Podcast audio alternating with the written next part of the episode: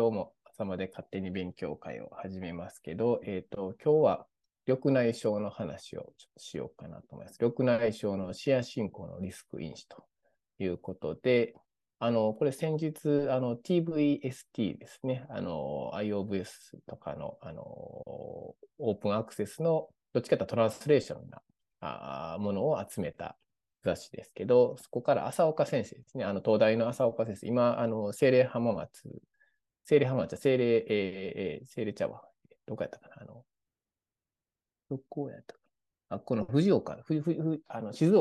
ところのね、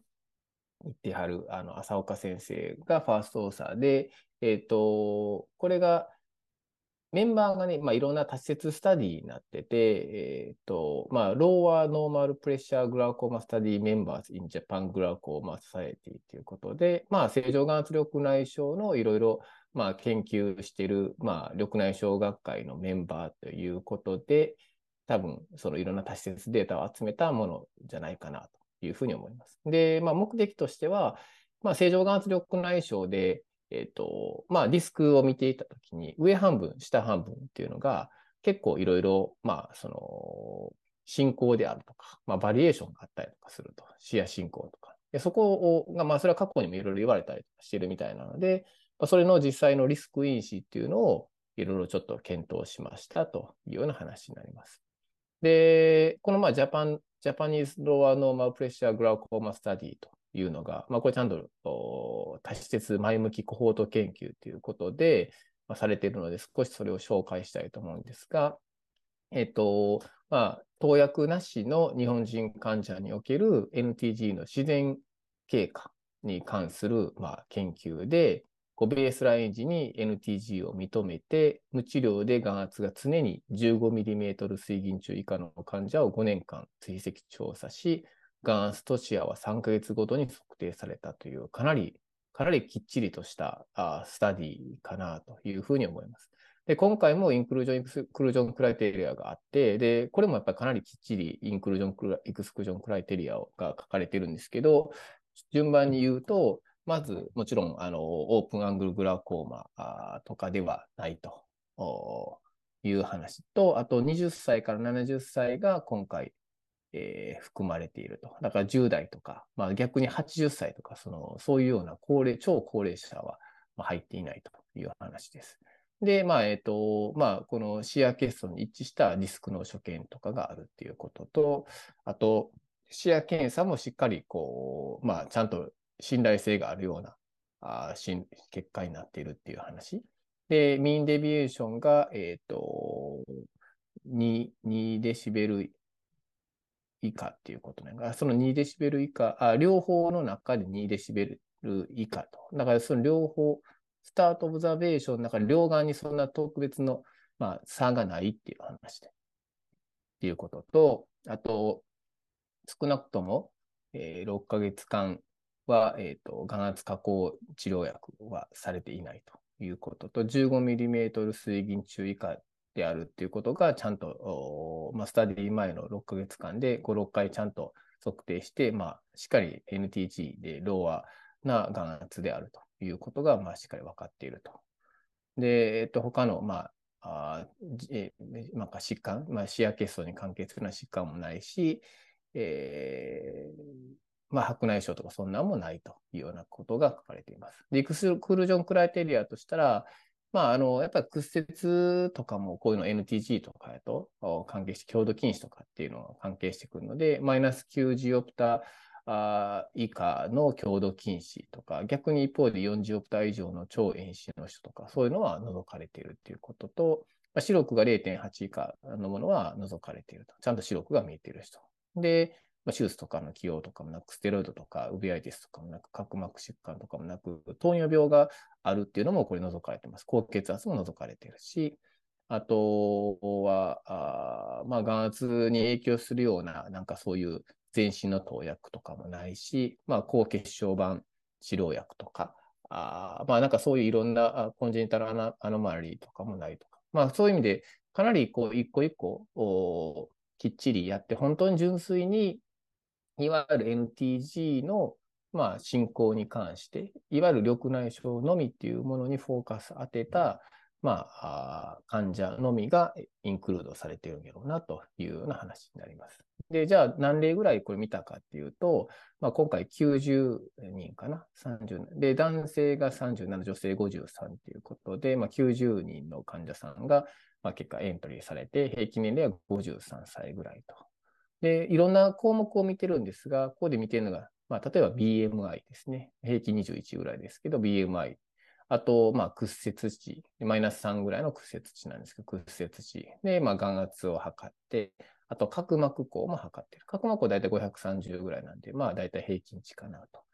で、あとは、IOP のね、このフラクチュエーション。まあ、だからどれぐらいこう変動があったかというところとかを見たりとか、あと、まあ、視野検査。視野検査は上半分と下半分。これ、上下を今回いろいろ見るので、上半分と下半分とか、あと、まあ、視野のこの MD だけじゃなくて、PSD とか、あと、収縮血圧と拡張血圧、血圧のことも見たりとか、あと、カッピングのディスク、あと PPA があるか、あと、DH があるかどうか。まあ、こういうような項目を見て、視野の障害とかにどれぐらい、こう、変化があるかというところを見ましたという話になります。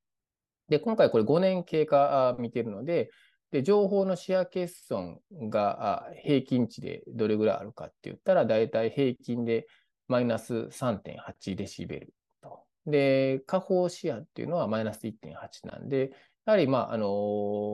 情報視野の方が、まあ、視野欠損は、まあ、強いというような感じなんで、これも昔から言われてるやつなんじゃないかなと思うんですけど、情報視野の方が、まあ、視野がかけやすいと。いうことの結果になっていると。で、まあ、今回それを、いろんな、さっき言ったような、年齢とか BMI とか、あと屈折度数とか、IOP のフラクチュエーションとか、まあ、角膜孔、視野のことで、あと血圧のこと、カッピングのこと、DH があるかないかとか、まあ、そういうようなことを、それぞれ情報と下方の視野に分けて、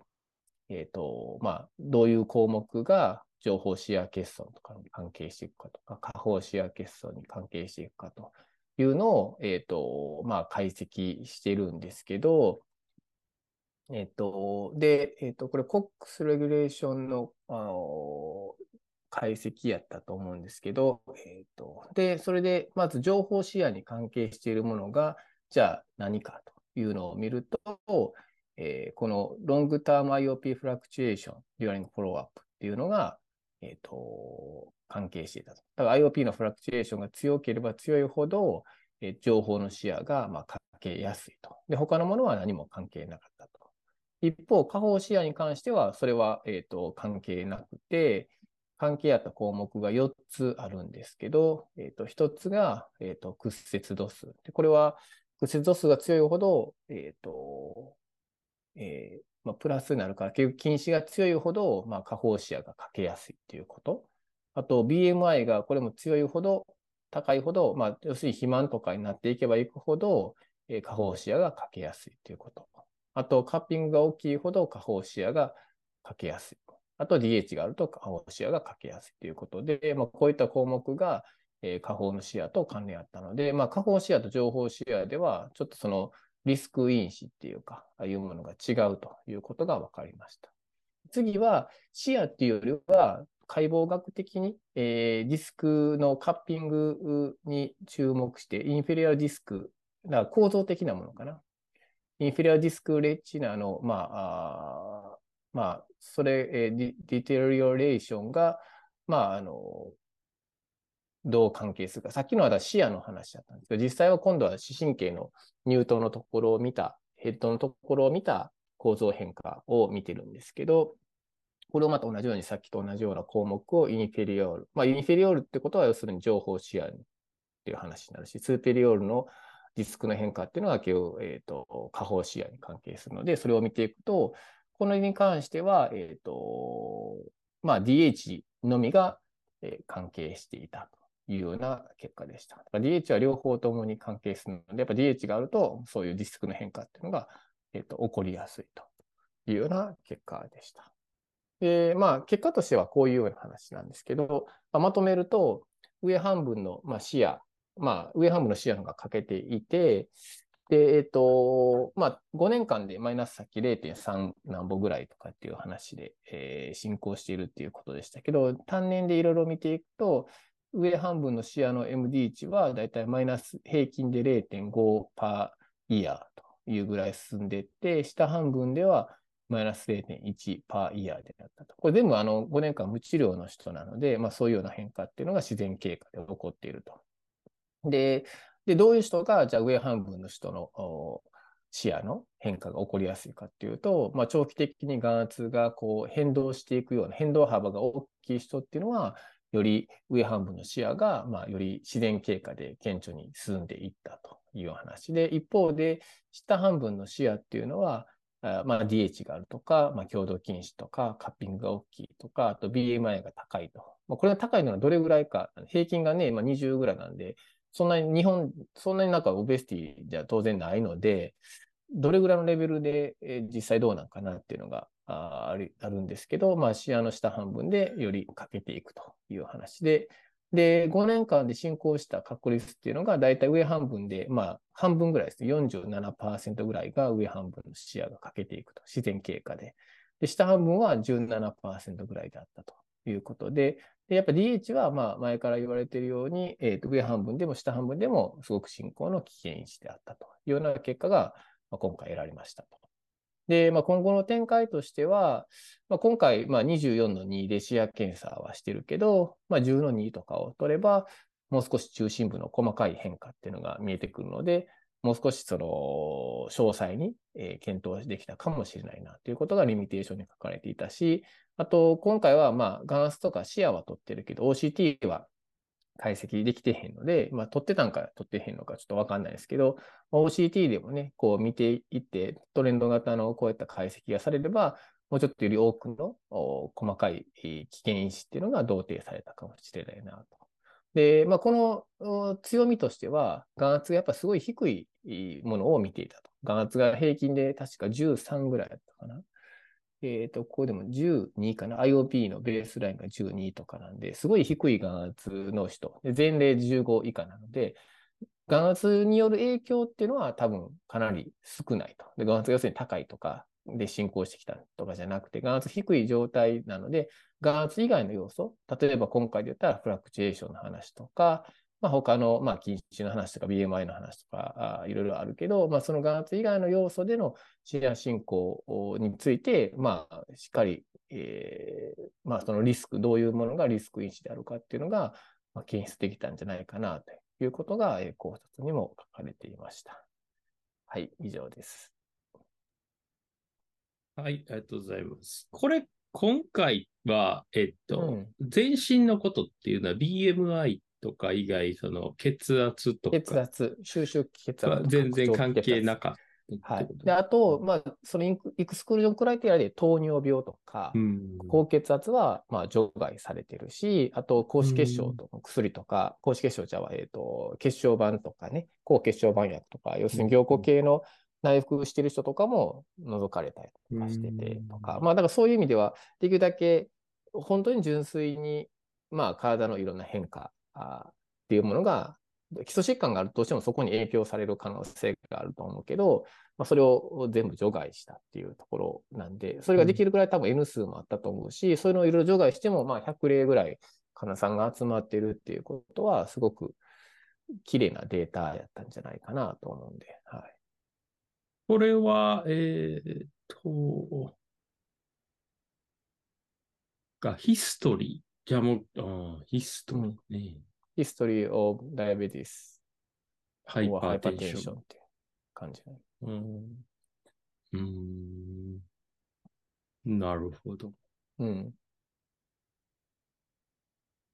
じゃあ何なんですかね。なんで、そうなる。そう。だからやっぱり、この、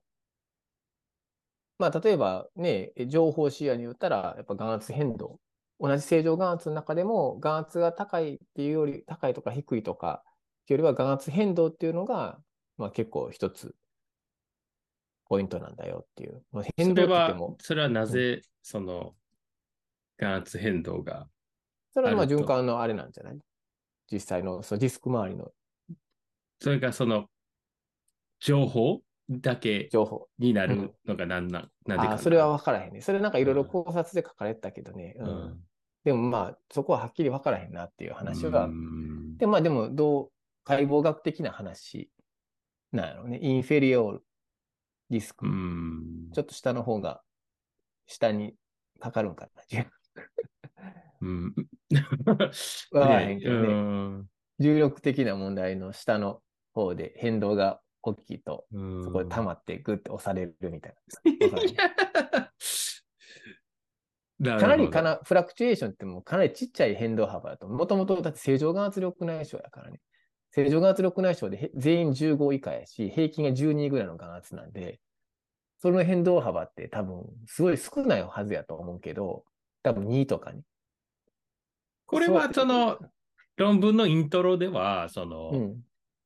言ったら目的っていうのは一体どういう感じの書き方なの？もともと情報と下方のこういう視野の進行のことっていうのが違うっていうのが言われたりとかしてね、うん、もういろいろ普通の日本の疫学スタディとかでも確かいろいろ言われたりとかしてて、はい、違うっていうのを言われたりとかしているので、うん、その違う原因じゃあ何やねんというのを調べようとしたっていう感じ、うん、だからまあこのオプティックナーブヘッド ONH のまあいろいろこのまあグラウコーマタスダメージのプロセスっていうのがいろいろ違うっていうのはもう言われたりとかしてるから、うん、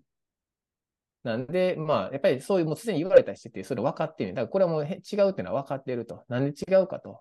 いうのまでは分からへんけど、まあ、違うっていうのは分かってるから、じゃあその違うリスク因子っていうのは何やと、何が原因なんかっていうのを調べたっていう感じなんで、まあ、目的としたらかなり明確に書かれてたし、それが今回ちゃんと結論としても導かれてるなっていう感じなんで、まあすごく綺麗なデータやし、すごく明確な、うん、クリアな結論でクリアな論文なんちゃうかなっていうふうには思ったけどね。なんで、まあ、うん、そういう意味ではまあ、うん、ね、眼圧変動が大きいっても、これがどれぐらいかっていうのを実際実数値もちょっと見てみたいなっていうのは思ったりはするけど、うんうん、やっぱりポイントはやっぱこのインクルージョンエクスクルージョンクライテリアかなと思うんでね。でこれがもしなんかぐちゃぐちゃやと、こういうような同じような結論が出ても、じゃあこれは血圧の影響もあるんちゃうかとかね、なんかこうなるけど、それがきっちり除かれてるし、そういうのをちゃんと考慮して、まあ、純粋にほんまの NTG、 いわゆるまあパッと考えて NTG の人っていうのを考えるときに、それだけの変化を見たっていうことなんで、しかも5年間自然経過で見ているっていうところなんで、やっぱりすごいまあなんかきっちりとしたコホート研究かなっていうふうに思ったけどね、うんうん、いやなんかそのまあ見るっていうのはまあそれではいいからとこなんですけど、まあその、うん、言ったら先その、うん、NTG とかってまあ言ったらちょっと治療しにくいっていう風なイメージがあるので、まだ元の眼圧も低いし、うんうんうん、だからなんかその原因が分かったらそれに対して例えば目の圧を下げるっていう以外の、今回で言ったらそのフラクチュエーションは情報の進行っていうんだったら、うんまあ、情報視野が悪くなる NTG は積極的な加療をして、うんうん、下方が悪くなる人はまたなんか違う原因があるかもしれないみたいな話とかなのかなとか。まあ禁止やね、下方はね。いや禁止とか、うんまあ、BMI もこれどれぐらいか分からへんけど、うんまあ、BMI も場合によってはちょっと調整できるかもしれへんよねとかかもしれんね、うんうんまあ、そういったのの言ったらベースとなるデータとしてっていう感じなんですかね。そうそうそう。